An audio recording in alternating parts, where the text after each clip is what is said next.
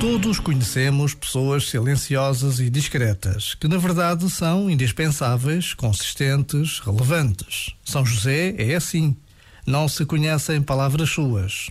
Sabemos apenas que permaneceu com Maria, que a protegeu de tudo e de todos, que com ela andou por caminhos e estradas que permanecem até hoje. Sabemos que foi o pai amigo e presente do menino que, naquele tempo, ninguém ousaria imaginar o que iria fazer e anunciar. Nos presépios, no presépio que permanece em casa, lá está São José, de pé junto a Maria e a Jesus.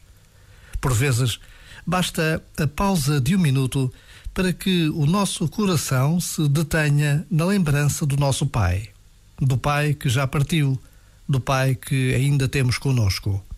Poder pedir a São José pelo Pai de cada um de nós é uma das muitas alegrias da nossa fé. Este momento está disponível em podcast no site e na app.